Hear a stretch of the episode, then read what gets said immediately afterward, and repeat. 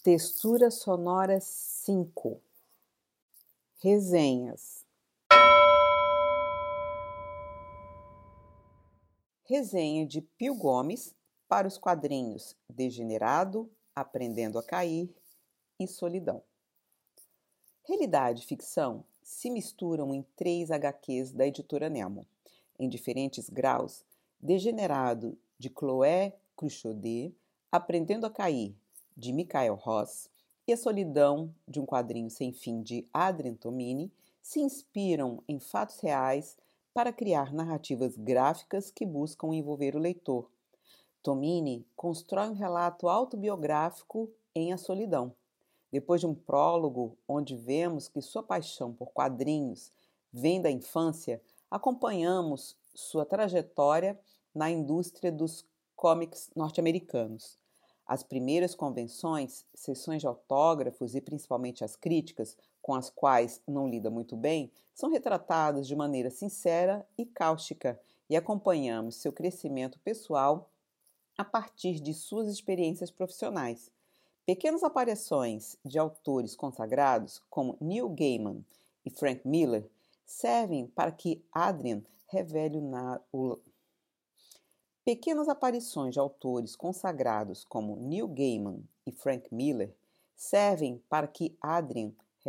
lado nada glamouroso do ofício. Publicado como um caderno de rascunhos com fitilho e elástico, A Solidão traz uma arte despojada em PB, quase um cartoon, onde apenas achuras contrastam com a simplicidade do traço e da diagramação. Aprendendo a Cair é uma história criada para comemorar o 150º aniversário da Fundação Evangélica Nürkerod, uma instituição alemã dedicada a pessoas com deficiência que sobreviveu até ao horror nazista, como ilustra uma passagem da história. Nela conhecemos o Noel, um jovem com necessidades especiais, cuja vida se transforma após sua mãe sofrer um acidente. Ele vai viver em uma vila que leva o nome da fundação e onde a população, quase toda também portadora de necessidades, vive com uma autonomia sem precedentes. A arte de Mikael Ross surpreende pelo contraste entre a ingenuidade na caracterização dos personagens e suas expressões, que também flertam com o cartoon, e o elaborado uso da cor e do claro escuro na composição dos quadros. Na diagramação funcional, que explode por 2 momentos em páginas inteiras, acompanhamos o amadurecimento de Noel e seus novos amigos, incluindo as primeiras paixões e o despertar da sexualidade. Com muita leveza, humor e algumas passagens oníricas e melancólicas, é impossível não se encantar com a trama que levou o Max Anne Moritz, principal prêmio alemão do gênero. A cereja do bolo, porém, é Degenerado, inspirada num livro que descobriu o caso real de um desertor francês da Primeira Guerra. Chloé Cruchaudet construiu uma obra fascinante cujo roteiro preencheu os espaços que a pesquisa histórica deixou com técnicas narrativas dignas das séries mais aclamadas do streaming, abordando questões contemporâneas como gênero, sexualidade e relacionamentos abusivos. Paul Grape e Louise Landy são 2 jovens que se apaixonam e casam-se às vésperas da guerra, para onde Paul é enviado logo em seguida. A experiência nas trincheiras é traumática e, após um ferimento sério, ele é enviado a um hospital onde estende a estadia até ser convocado novamente. Ele decide desertar, mas o risco de ser pego e fuzilado implica em um confinamento no apartamento de Louise. O temperamento libertário de Paul não suporta essa prisão e, para sair às ruas, a solução é se disfarçar de mulher. Suas vidas sofrem uma reviravolta que terminará nos tribunais. Segundo os autores do livro original, Chloé soube preencher com maestria os vazios deixados pela realidade. Ela se apossou dos personagens e trouxe personalidade aos diálogos, além de tomar decisões onde os documentos faltaram. A lesão de Paul na guerra foi real ou automutilação? Ele era mesmo bissexual? Tudo isso embalado por uma arte primorosa, seguindo a linha belga na elaboração dos personagens. Ao uso encantador da cor, em tons ocres, se junta uma diagramação ousada, onde os requadros sugeridos e às vezes ausentes criam sequências sombrias e poéticas com um tempo narrativo sedutor. Prêmio de público de melhor álbum do Festival de Angoulême, 2014, Degenerado mostra que as fronteiras entre história e ficção não existem para a arte.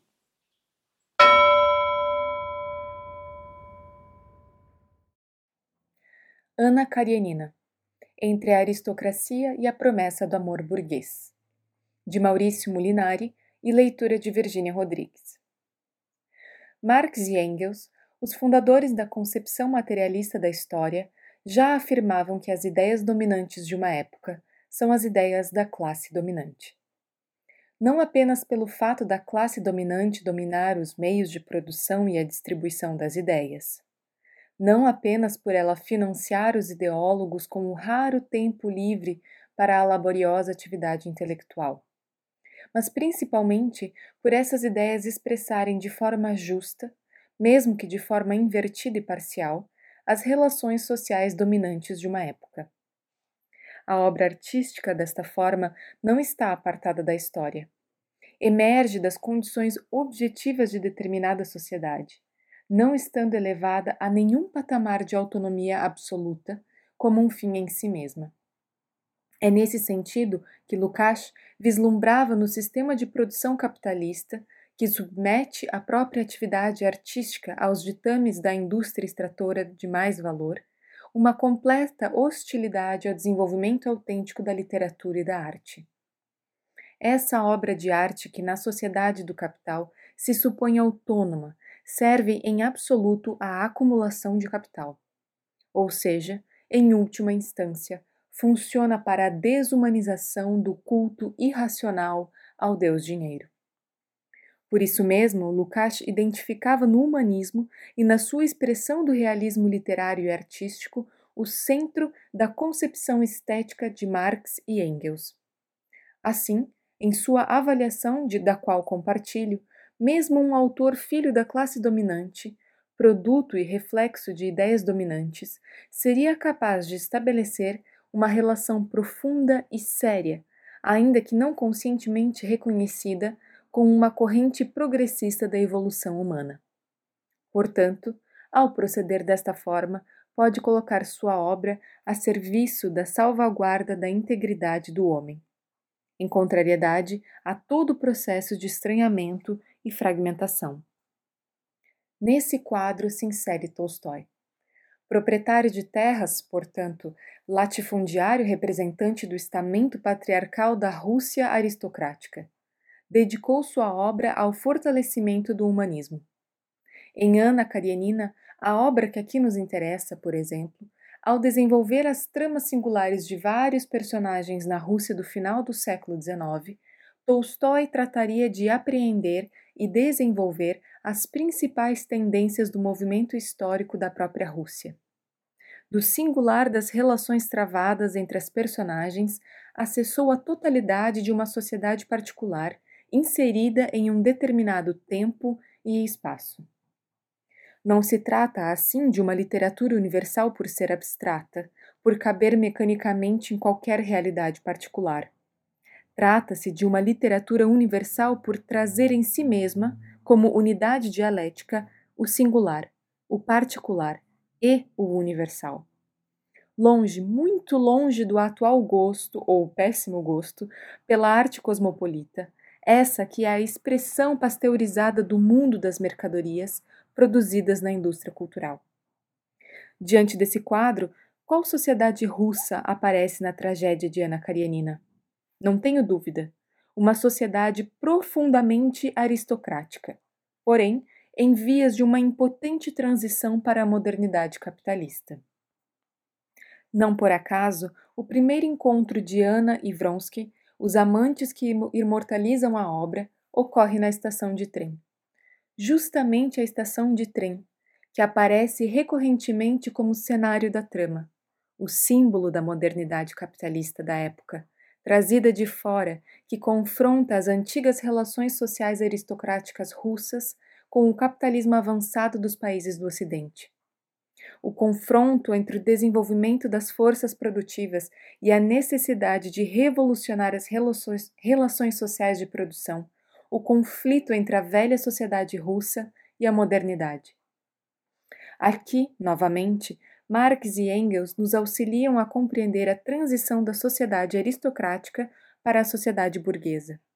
Segundo os autores, durante o tempo em que a aristocracia dominou, dominaram os conceitos de honra, fidelidade, etc. Enquanto que durante o domínio da burguesia, dominaram os conceitos de liberdade, igualdade, etc. E é nesse meio do caminho, nessa impotência de realizar a transição, que a sociedade russa, por meio de Tolstói, seu intérprete, produzirá a tragédia de Anna Karenina. Prisioneira do casamento sem amor com seu marido, baseado na honra e na fidelidade, ou melhor, nos vínculos necessários para reproduzir o domínio social por meio da propriedade da terra, Anna se entrega à promessa do amor burguês, supostamente livre e igualitário, de Vronsky. De um lado, Anna e Vronsky representam a juventude e as promessas das ideias liberais, importadas dos costumes e hábitos ocidentais, especialmente franceses.